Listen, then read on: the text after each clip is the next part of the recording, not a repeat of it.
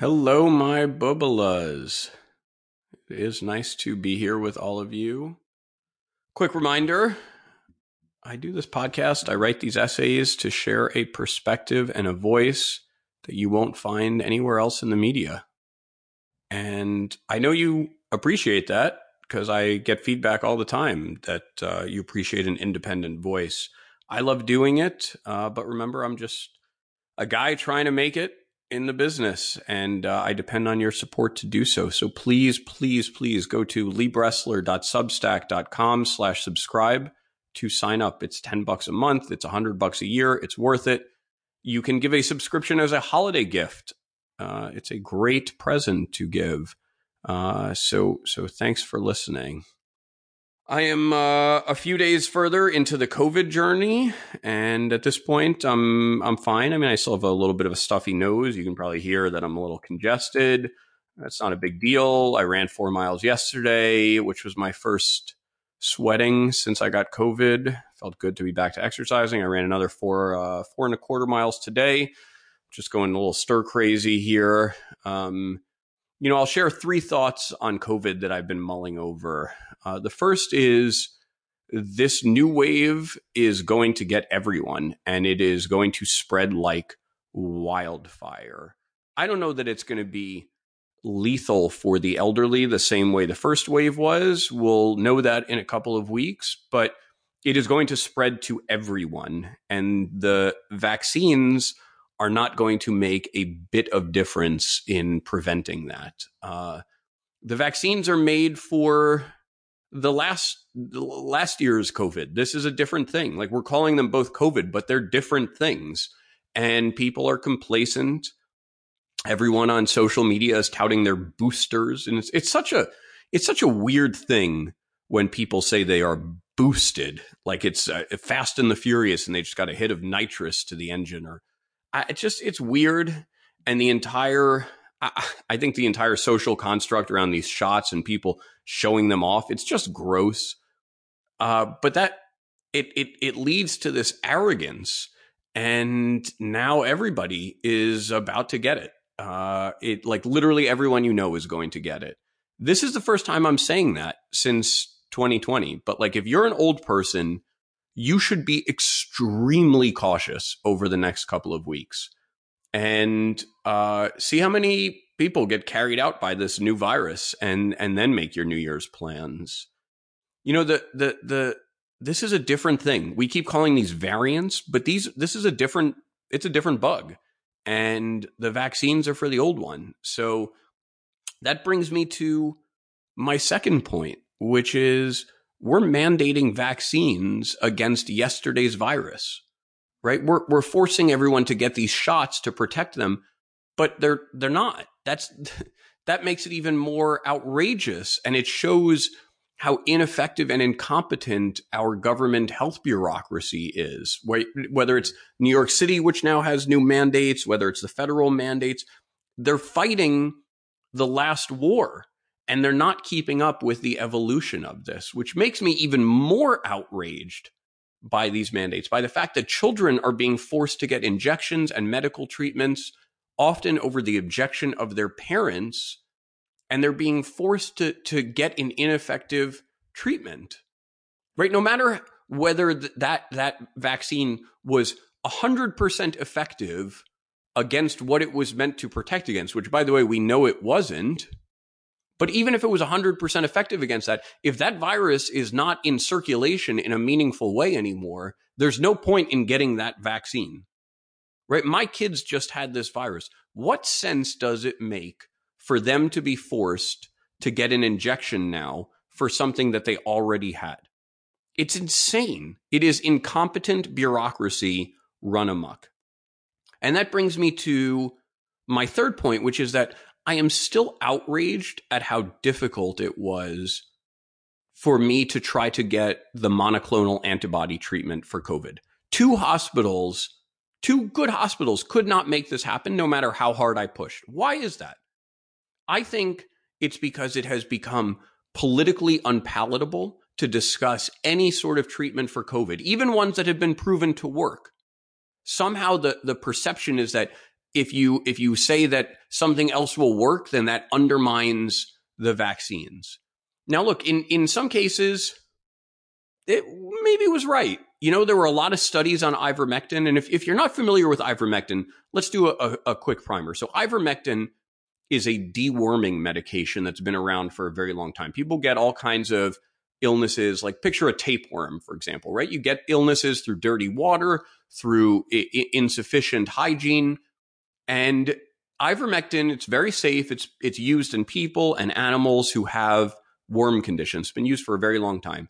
And this doctor in Argentina published a research study uh, about I don't know six seven months ago or so and now there's some suspicion now that he totally made up the data in that study, but he published this study in which he said that ivermectin healed a huge number of people who had COVID.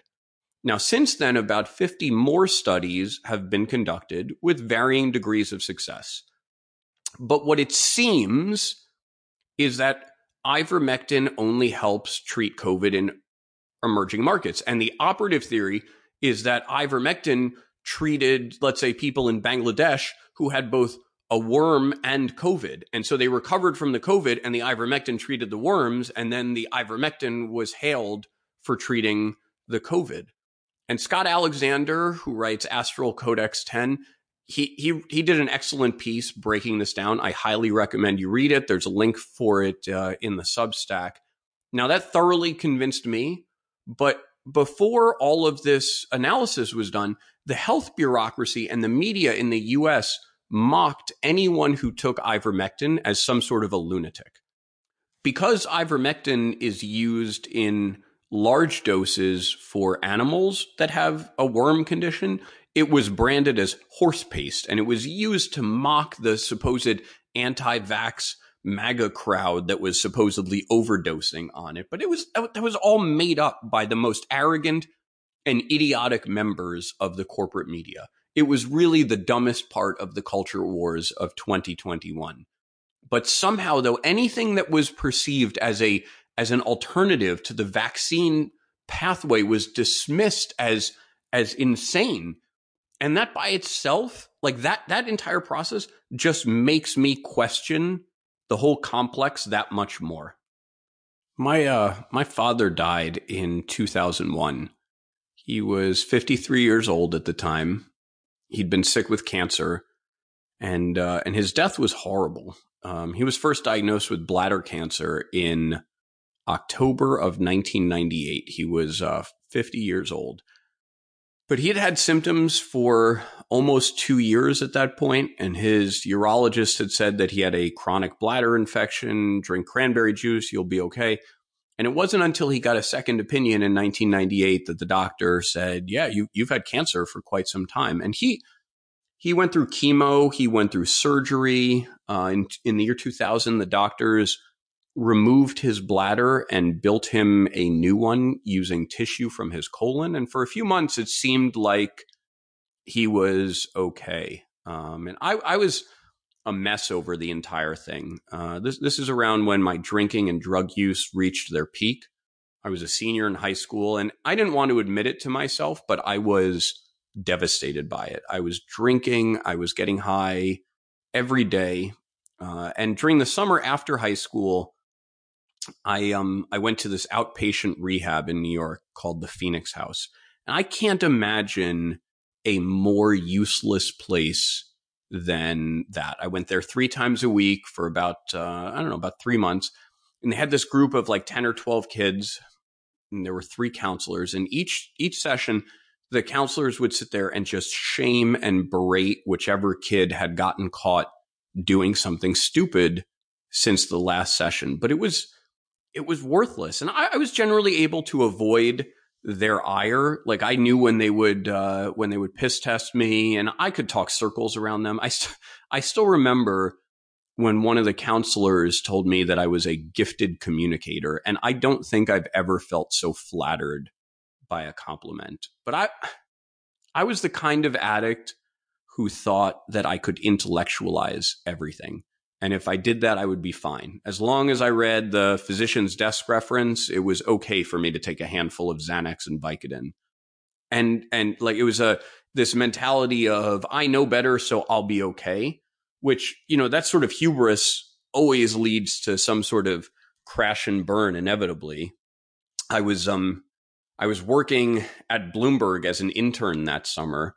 Uh, I don't think I was particularly useful to them since I was high most of the time, but I, I started going to nightclubs. I thought I was like some kind of sophisticated nightlife impresario. I would organize, you know, my friends to go on these big nights out. And my, my favorite club was Twilo on West 27th Street. They had this huge disco ball in the middle and they would have Paul Van Dyk and Sasha and Digweed and all these other famous DJs who would come and perform there. And I, I'd go out, I'd stay out until like nine in the morning. I'd leave the club in broad daylight to, you know, to an addict that's that's normal behavior. I thought that was really cool and sophisticated to to go out like that.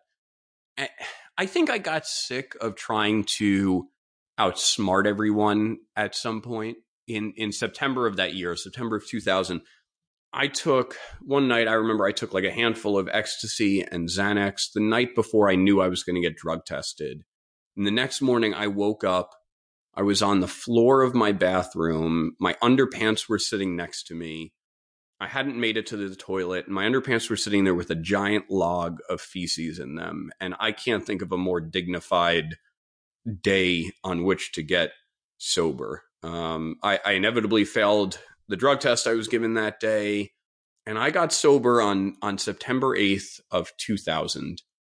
I, um, I went to the Caron Foundation for the proverbial 28 days. Caron's this amazing rehab in Pennsylvania and I remember the day I walked in, there uh, the group was there. They were having an AA meeting, and I'd never been to AA. I didn't know anything about it. And I heard each person going around and introducing themselves, and they would say, I'm an alcoholic, I'm an addict. And when it was my turn, I said, My name is Lee, and I'm an alcoholic and an addict. And I don't think I've ever felt such a sense of things clicking as I did at that moment. I spent the proverbial 28 days at Caron and it changed my life. There were AA meetings twice a day. And uh, I just, I felt like I had so much that I, I wanted to get off my chest. And while I was there, my parents went on vacation. My father developed a major blood clot in his leg on the flight. You know, the kind that they tell you you have to walk around and stretch every hour to prevent. But he, because of the meds he was on. He had a very high risk for these kinds of blood clots and it was painful. He tried to lie down on the floor of the uh, of the plane and to to stretch his leg, but the flight attendants wouldn't let him do it. And when he um, when he finally got back to New York, the doctors said that the cancer was spreading and it was wrapped around this blood clot in his leg.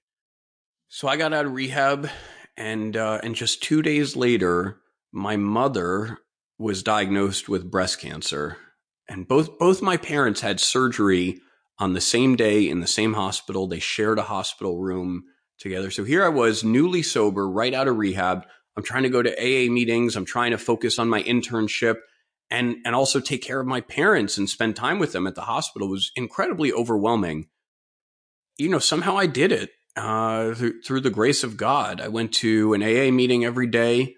I found this amazing network of sober people in New York. I found young people's meetings. I met pretty girls at AA meetings. I thought it was super cool to flirt with with them at the meetings. But uh, side note, it is not cool, and I'm now a big believer in going to men's meetings. Um, but my my mother recovered.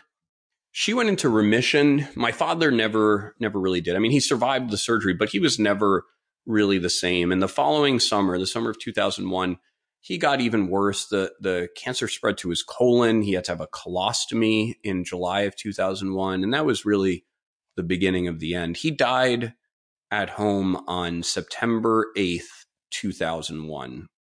And his funeral was September 10th, 2001. Just pause and reflect on that for a moment, those those dates. So his funeral was September 10th, 2001. And at, at his funeral, we, I remember we got there early and I went into the chapel to be alone with the coffin for a couple minutes. I brought a He Man toy with me that he had bought me as a kid, and I put it in the coffin with him. And I started crying at that moment, and the tears just didn't stop. I was sobbing uncontrollably. And after about two minutes, someone walked in to ask if I could allow my other family members to have time with him. And I immediately just like stopped crying, swallowed the tears. And I really think it's been hard for me to cry ever since then. Like ever since that moment, it's been hard for me to cry. Um, so we had the funeral, and then we we brought him. You know, there's like a motorcade that brought him to uh, the the cemetery, and he was buried in in New Jersey, in Clifton, New Jersey, uh, where a huge number of Jews are buried, which also randomly is the town where my my father grew up. And in our family, we have this tradition that we bury our own. We don't let the grave diggers do it at the cemetery, uh, which it's a ton of work, and especially that day because it had drizzled that morning, so that the dirt was wet. It was heavier than usual. It took us a long time to fill in the grave. Um, all the men there had sore backs from the shoveling, and the the grave is at the top of a small hill, very small hill, but it has a view of the skyline of Manhattan. And I remember after we filled in the grave, I was talking to my sister and my brother, and I said, Well, at least he'll always have a view of the Twin Towers. That was September 10th, 2001. Of course, the next morning, the world changed. Uh, when the first plane struck the North Tower, my mother came and woke me up. I turned on CNN. I was I was horrified. I was I was so upset. And I don't know why, but I felt this strong urge to be there. So I, I got dressed and along with my brother, we tried to make our way down town on foot. And we walked all the way to Broadway and Canal before we got stopped and they wouldn't let us go any further south and, and made us turn around. And I didn't realize at the time, I mean, like I just, I, I grew up like never going below 59th Street. I didn't realize that the towers were so far west and we'd gone too far east to be able to really see anything at that point there were these they had these long line of buses on canal street every kind of bus just trying to get people uptown and away from ground zero. We took this department of corrections bus. It dropped us at 66th street and park avenue and then we walked the rest of the way home from there. And because my father had died at 53 you know he was young so tons of people flew in to come to the funeral right? When you're old and you die a lot less people come because half your friends are dead um, but uh, he was young and and none of his friends could fly out. They were all stuck. All the flights were canceled. So our apartment and what was meant to be the Shiva became this like gathering place for everyone who was stuck. But it was weird. It wasn't a real Shiva. It was a big crowd of people just watching the news and speculating about what this would mean for the world and my, my mother's health, you know, she she had had breast cancer. She recovered. Um, I think she felt like she just had to be there for my father. Her health was fine for quite a while. Uh, in 2008, her cancer returned, and she was on chemo for, I guess, about seven years. Um, you know, the drugs would work. They would reduce the tumor count, and then they'd become ineffective, and she'd switch to a new and a stronger treatment. Um, she was, this is kind of funny. She was adamant that she didn't ever want to be in like a vegetative state. So she had this living will that specified that doctors should not take any measures to resuscitate her. And in December of 2014, she was still in pretty good health, but she got very dehydrated. And I think she fainted and went to the hospital. And she was, you know, when she got to the hospital, she was conscious, she was alert, and and very dehydrated. But the doctors refused to hook her up to an IV to give her fluids because they said that would be considered resuscitation. And it was like this episode of the twilight zone. My mother is sitting there going no no no like tear up the living will if you have to but give me the fluids. And i'm sitting there and i'm saying give give her the fluids. And the doctors were refusing to do it. And i had to make a huge stink and the doctors sat there and they they they they discussed it for 20 minutes before they finally agreed this, you know, meeting of the minds, and they finally agreed to do it. But on on August fifth of twenty fifteen, my mother couldn't fight anymore, and she died. She was uh, seventy years old, and you know, after she died, I didn't want a long shiva. My experience had had been the shiva for my father, and and I thought it was always going to be that. So we we agreed to do four days but you know, it turned out to be something totally different. It was healing and beautiful and cathartic, and it, it felt good. Maybe I don't know. Maybe it's because I'm so extroverted that uh, I draw energy from having a crowd around me and and just having all these people there. Maybe there were just so many funny stories about my mother for everybody to recount. But I just found myself wishing that the Shiva had been even longer. And you know, the next major project was cleaning out her apartment. I talked recently about the building that she lived in and, and this apartment it it like meant the world to her. So to sell it, we had to clean it. And that's when I realized that my mother was a hoarder. She had a large enough apartment that it was never truly apparent, but it was it was like a smidge away from one of those TV shows about hoarding where they show the stacks of stuff like up to the ceiling. My mother, here, here's an example. My mother had a large drawer right next to a Central Park facing window that was full of yarmulkes like a thousand, literally over a thousand yarmulkes. She'd saved them from every bar mitzvah and wedding that she'd been to over the years. But why? Who needs that many yarmulkes? She had boxes full of checking account statements going back to the 1980s, like 35 years of checking account statements. But for why? It, it took me about nine months working close to full time to fully empty her apartment. Uh, you know, we sold off what we could. It wasn't much, unfortunately, that was worth selling. And when I finally started to work on her closet, that was like the last, the last thing that I left. Uh, I found on a very high shelf there was this huge suitcase, and I tried to move it, but it would not budge. So finally, with a ladder and some extra hands, I was able to get the the suitcase down from the shelf. It weighed a ton. I don't I don't even know how the shelf was strong enough to support it. And I thought to myself, this is it. This is the gold bars. This is the, the something valuable. I opened the suitcase. It was filled to the brim with hotel shampoo bottles. You know, those little mini ones that they give you for free in your room? Hundreds of them. My mother had saved hundreds and hundreds of them over the years in this giant suitcase. None of them were usable. They were old and separated and gross. To my knowledge, she had never used any of them. They just sat there the next, we, we, we found next to it another suitcase on the same shelf, also very heavy. I opened it up. What was it filled with? Promotional tote bags from conferences that my mother had attended over the years. Like, why did she save this crap? I think a lot of my my friends, a lot of a lot of listeners to the show are going to go through something similar if they haven't already. You know, we're we're getting to the age where our parents are starting to have diseases and die, and it's sad. I went through it younger than most. I don't, I don't know why I always have to be precocious. I don't like it, but um, you know, a lot a lot of us are going to go through it now. A uh, British court ruled this week that Julian Assange should be extradited to the U.S. to stand trial for espionage charges, and I can't think of a more trumped up bullshit prosecution than this one. I mean, it, it really it makes my blood boil thinking about it.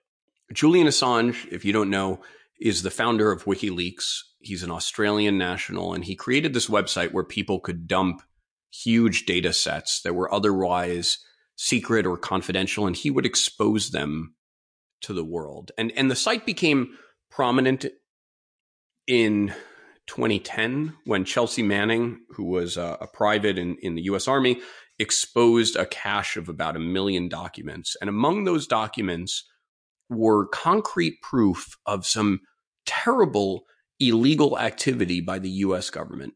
One example was proof that US soldiers uh, in a helicopter murdered 18 Iraqi civilians. They, they mowed them down with machine gun fire and that the US government covered it up. I mean, there was just reams of absolutely awful stuff and, and war crimes that uh, Assange exposed. And sure, some of it was embarrassing for our government, but like, so what? You know, when our leaders do bad stuff, it's the the job of journalists to expose it and to hold them to account. That's literally what they do. Right? When Bob Woodward exposed the Watergate scandal, was it somehow inappropriate for him to do it? He exposed that our leaders were up to no good. I, am grateful that that that he did it. I think there's a, a parallel to Edward Snowden another brave and heroic person. Uh, these, these are true whistleblowers. These are the kinds of whistleblowers who put their lives and their freedom in jeopardy to expose wrongdoing at the highest levels.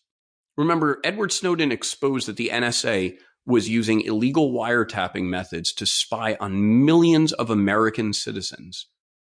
And that the leaders of the NSA were intentionally going in front of Congress and lying about this. Think about how much courage it takes to do that. I think that's part of why I found it so offensive when that whistleblower label was applied to that bozo at Facebook earlier this year. I mean, she wasn't exposing some nefarious wrongdoing. She didn't expose anything. She was trying to accumulate power and influence for herself and nothing more. I mean, what a farce. So Julian Assange in 2012, I think, was given refuge in the Ecuadorian embassy in London. And he lived there. He was trapped in a small apartment there for seven years. He was hounded by the US government, but Ecuador at the time had a very strong president who stood up for Assange and gave him refuge there. But when he left office and a new president uh, of Ecuador took over in 2019, this guy was a total pushover and he turned Assange over to the British government. And they imprisoned him in pretty brutal conditions for the past two years as he was fighting his extradition to the US. And, and finally, this week, the court ruled that he could be sent to the US to stand trial.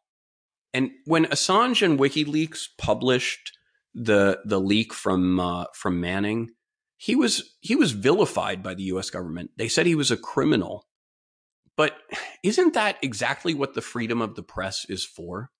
Are you a criminal just because you expose something that the government wants to keep secret? Like, how about they just don't do illegal stuff? How about they secure their data better? The government said he's, quote, not a real journalist that tactic of determining who is and isn't a journalist, it's been used repeatedly.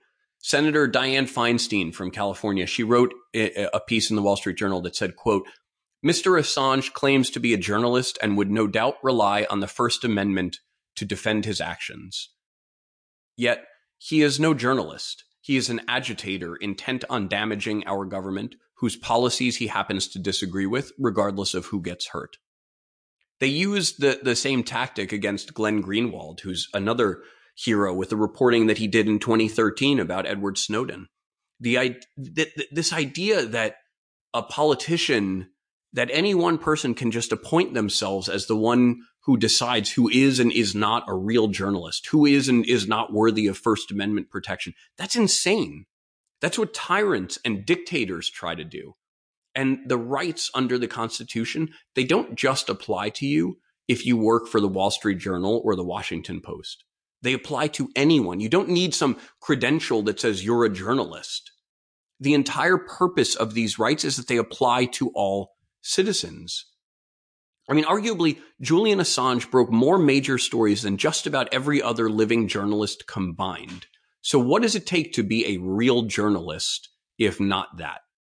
Assange was still supported by folks in the journalism industry for a while, but the next major leak that WikiLeaks did was the one that that seems to have cost him a lot of his support, which was in in March of 2016, the Gmail account of John Podesta, who at the time was the the chair of Hillary Clinton's presidential campaign. He was the former White House chief of staff. He was this prominent Democratic operative, and his his email account, his Gmail, was hacked and the entire trove of emails, which is about 20,000 of them, was published in a searchable database by WikiLeaks.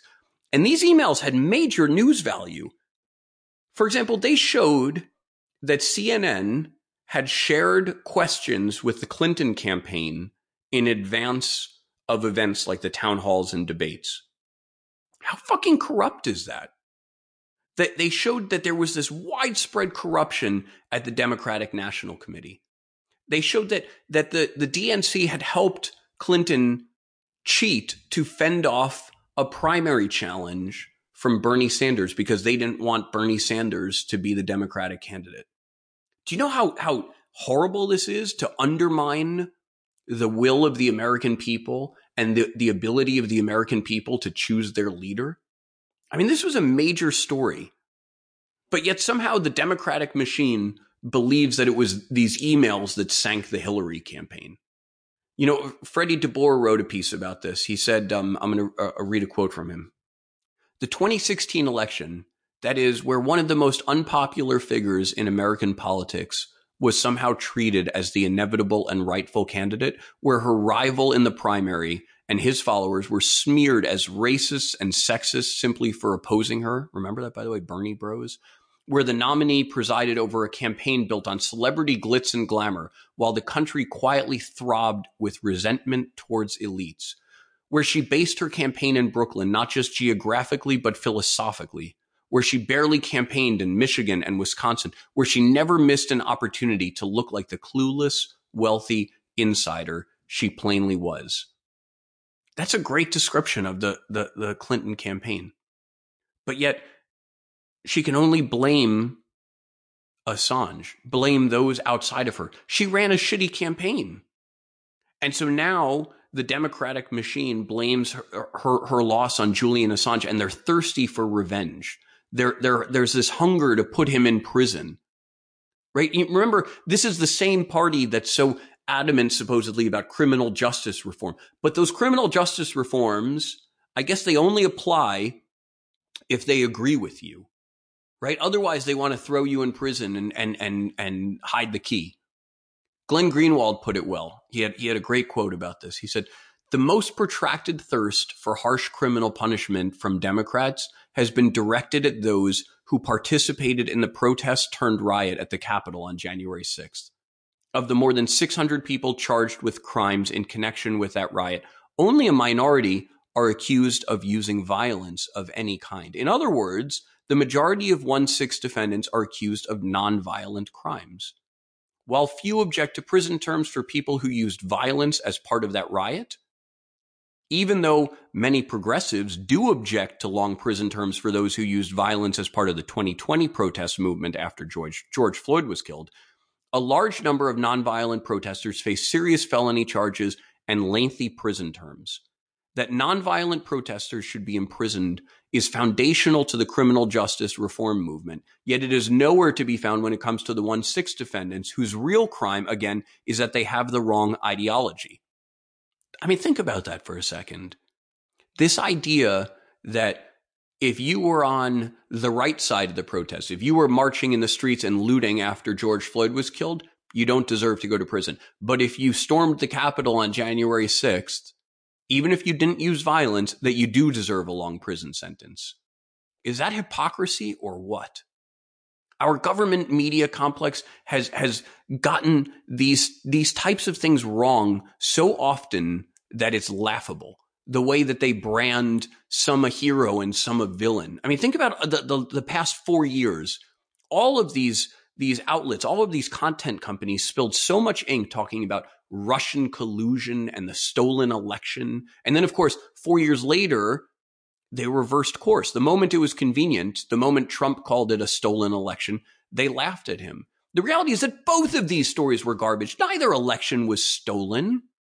These were just politicians who were upset that they lost. Clinton in 2016 and Trump in 2010, 2020. They were just upset that they lost. But this entire Russian collusion story, it was completely made up. And these corporate media companies have lost so much market share to social media that they've turned their attention now to quote combating disinformation by proclaiming themselves to be like the last line of defense against it. But this cause is, is it's a total joke. They want control. They want power over speech and thought. They want to diminish the importance of the competition.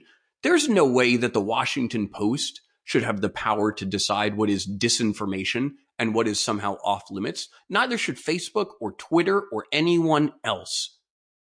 And remember, the, the, the worst disinformation, it's not coming from your dingbat aunt on Facebook talking about microchips in the vaccine. No one listens to her. It doesn't mean she can't spread it, but it doesn't matter. It is far more destructive when these corporate content companies try to censor what can and can't be said on the internet. They get it wrong over and over. And these outlets are the same ones that spent the last five years flooding us with their own disinformation. This crazy theory that somehow the Kremlin is taking over the US and, and the PP tapes and the Steele dossier. It was all a sham.